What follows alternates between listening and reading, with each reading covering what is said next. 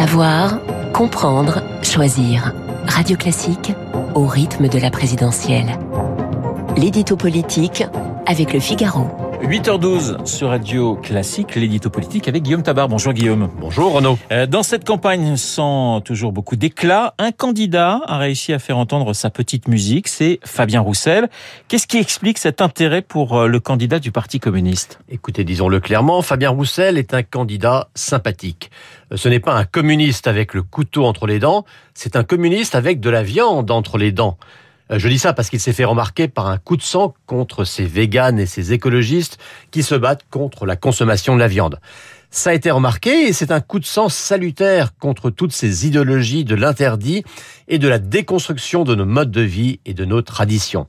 Alors depuis que ça a marché, eh bien, il en joue à fond, hein, Fabien Roussel, jusqu'à assumer une tonalité, disons-le, franchouillarde à sa campagne.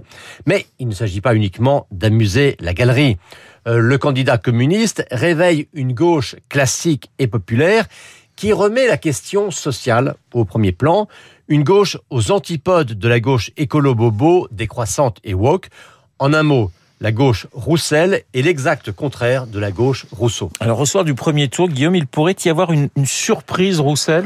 À côté, dans les sondages, hein, le député du Nord est entre 3 et 4% Bon, ce serait le double de Marie-Georges Buffet, hein, qui fut la dernière à avoir porté les couleurs du PC à une présidentielle, c'était en 2007.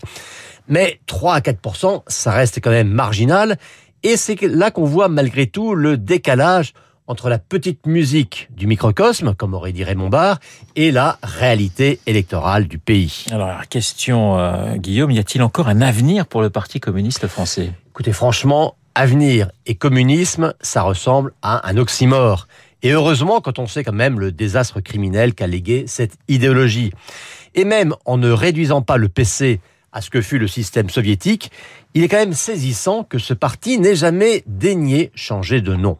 Alors aujourd'hui, s'il y a une petite mode Roussel, le PC est un parti résiduel depuis maintenant 20 ans. Son effondrement fut historique, mais le 10 avril, il pourrait se produire un autre événement historique. C'est que pour la première fois depuis 50 ans, le PCF soit devant le PS. Mais vous me direz qu'au niveau où ils sont tous les deux, il n'est pas certain pour autant que cela révolutionne le visage de la gauche. L'édito politique de Guillaume Tabar tout de suite.